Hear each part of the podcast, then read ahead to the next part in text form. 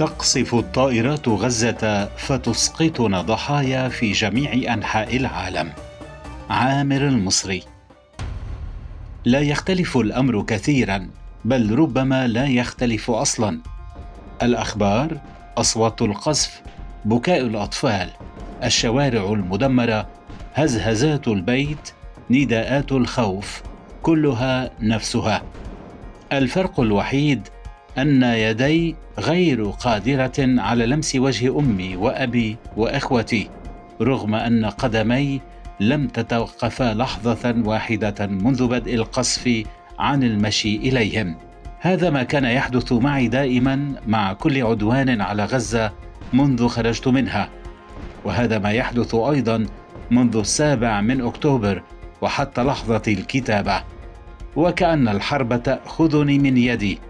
تعبر بي الحدود والمعابر المطارات والسفن الدول والاحتلال وتلقي بي في صالون بيتنا في غزة دون حول لي ولا قوة. الحياة التي وقفت. أكثر من 1165 كيلومتر تفصل بين غزة واسطنبول. لم تكن كافية حتى ترد غبار الحرب عني. فمنذ اللحظة الأولى التي بدأت فيها طائرات الاحتلال بقصف قطاع غزة وحياتي مشلولة تماما وكأنني ما زلت هناك. أجلس مع أهلي في صالة البيت بينما أصوات القصف ترجرج المنزل يمنة ويسرى. يدي غير قادرة على ترك الهاتف وعيني تحارب النوم بكل شراسة فتنتصر ولكن شاشة التلفاز تهزمها. فلا تتوقف عن التسمر أمامها حتى ساعات الصباح الأولى. فتتحول الأيام في رأسي إلى أرقام وأستمر في العد. وصلت حتى الآن إلى رقم أربعة وما زلت غير قادر على التوقف. ليس لأنني لا أريد ولكن لأنني لا أستطيع. أخرج في الصباح إلى العمل كروبوت آلي يتحرك ببرمجيات محددة. يعرف الطريق جيدا ولا يعرف الطريقة يتحدث إلي الأصدقاء يسألونني عن الأهل والأصحاب هناك وجملة واحدة تتكرر دون إدراك. الحمد لله بخير. رغم أنني أعرف أنهم ليسوا كذلك ولكن ماذا أقول؟ كيف أصف لشخص ما أي شخص أن أهلي ليسوا بخير رغم أنهم بخير؟ يطلب مني مهام جديدة في العمل أنفذها واضعا الشرق في الغرب والغرب في الجنوب ولأن في الجنوب أهلي تسقط في كتاباتي مفردات حرب قصف استشهاد دون دراية. يمضي الوقت أسلم يوما إلى آخر واظل أتساءل من أين أتى كل هذا الخوف؟ ولا أعرف غير أنني لو كنت هناك لما كنت خائفا بهذا القدر. لو كنت هناك. أتصل على أهلي عشرات المرات في اليوم تقول أمي في كل مرة إحنا بخير. تقلقش علينا ولا الأمور رايقة عنا. تعيد جملتها مرة واثنتين وعشر كل يوم دون ملل. تحثني على أن أذهب إلى العمل أن أستكمل لوحة حياتي رغم أنني لا أمتلك الألوان. تعرف أمي أن لا ألوان معي ولكنها تحاول تجاوز ذلك وأنا أقف متسمرا في الشارع على شباك غرفتي أمام مكتبي متمنيا لو أنني هناك. أجلس مع أمي على سفرة واحدة ينقصها الكثير وأحدثها عن احتماليات انتهاء الحرب ولكن ذلك لا يحدث. لو كنت هناك لما اختلف الأمر كثيرا. ذاته الشعور بالعجز وذاتها الرغبة الملحة في عدم القيام بأي شيء. وذاتها الأرقام ترتفع دون توقف على شاشة التلفاز. وهي هي الأصوات تتصاعد باستمرار داخل رأسي. تقصف الطائرات حي الرمال في غزة. شارع جلال وشارع المحطة في خان يونس. حي الشابورة في رفح. ولا أتوقف عن كوني هناك. فأذهب لأرى الأماكن وهي تودعني للمرة الأخيرة. وأودع معها ليالي طويلة قضيتها مع الأصدقاء هناك. شربنا فيها القهوة وشتمنا الساسة وألقينا على بعضنا مقاطع من قصيدة مديح الظل العالي لمحمود درويش. كم كنت وحدك يا ابن أمي؟ لم أكن وحدي من قبل مثلما أنا وحدي منذ السابع من أكتوبر. وكأن كل الأماكن والأصدقاء والذكريات خرجوا من الباب دون عودة. وكأن الأشياء فقدت قيمتها فأصبح حضورها لا يفرق عن غيابها شيئا. أحاول أن أتجنب ذلك يوميا فلا يتوقف هاتفي عن الإرسال إلى الأصدقاء والصديقات في البلاد. أكتب لهم كلاما معتادا كان يوجه لي قديما من قبيل.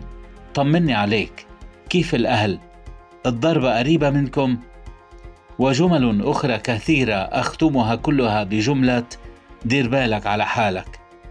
ولا أعرف كيف سيدير باله من يجلس أسفل طائرة حربية تعتبره بنك أهداف. لا أجد كلمات مناسبة أرد بها عندما يخبرني أحدهم أنه خائف أو أن القصف قريب ولا أدري كيف أواسي من فقد منهم اخا أو اما أو بيتا. أنا الذي كتبت أربعة كتب وعشرات المقالات. أجد نفسي عاجزا عن قول كلمة واحدة تشد أزرهم وتجعلهم أقوى. فماذا تنفع الكلمات عند سقوط الصواريخ. وهل تواسي من فقد أي شيء مهما كان صغيرا؟ لا ترد الكلمات غائبا فلا تعيد اما ولا ابا ولا اخا ولا ابنا ولا تبني بيتا. استرداد الأحلام. أعرف الحرب جيدا. عشتها مرات عديدة حتى بت قادرا على التمييز بين أنواع القصف ومدى بعده. وأصبحت مدركا تماما للأحلام التي تغير الطائرات ملامحها وتحملها بعيدا. والأحاديث التي تضيفها الحرب في الجلسات العائلية والمكالمات الهاتفية مع الأصدقاء البعيدين. اعتدت دائما أن أكون الطرف الأول. ذلك الذي يعايش هذه التغييرات لذلك لم ألحظها ابدا. ولكنني الآن ألحظها وأدركها تماما. أراها في خوف الأهل والأصدقاء في تغير نبرات صوتهم في أحاديثهم وأحلامهم الجديدة التي لم يفكروا فيها ابدا إلا بعدما جاءت الحرب.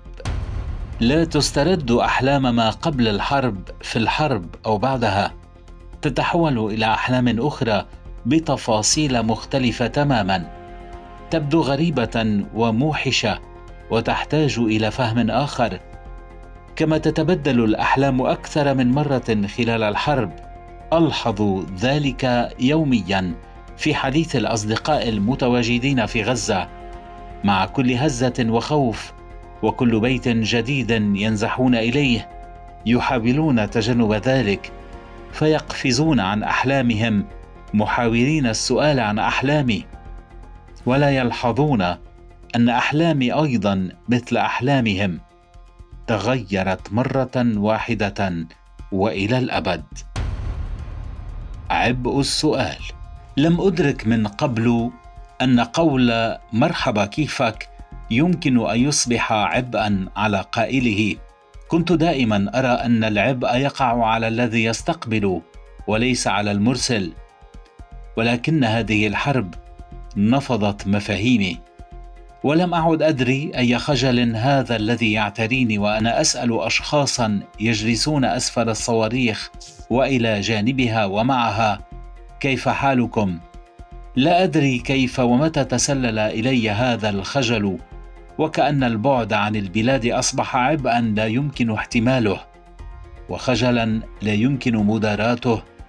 كأن النجاة التي سعيت إليها يوما ما وظننت أنني حصلت عليها ليست نجاة بالضبط بل شيء آخر لا يمكن توصيفه إلا بجملة نجاة ليست نجاة. غزة معي. لم يختلف الأمر كثيرا بل ربما لم يختلف أصلا فما زلت بعد سنتين من مغادرة قطاع غزة أسمع صوت الصواريخ تسقط بجواره وأشعر باهتزاز المنزل مع كل قصف وأجلس في الغرفة غير قادر على فعل أي شيء غير متابعة الأخبار. وأوصي إخوتي بعدم الخروج من باب المنزل وعدم الجلوس في البلكون. وأضع هاتفي على الشاحن مستغلا الوجود المؤقت للكهرباء. لم يختلف الأمر ابدا. خرجت من غزة ولكنها لم تخرج مني ولن تخرج.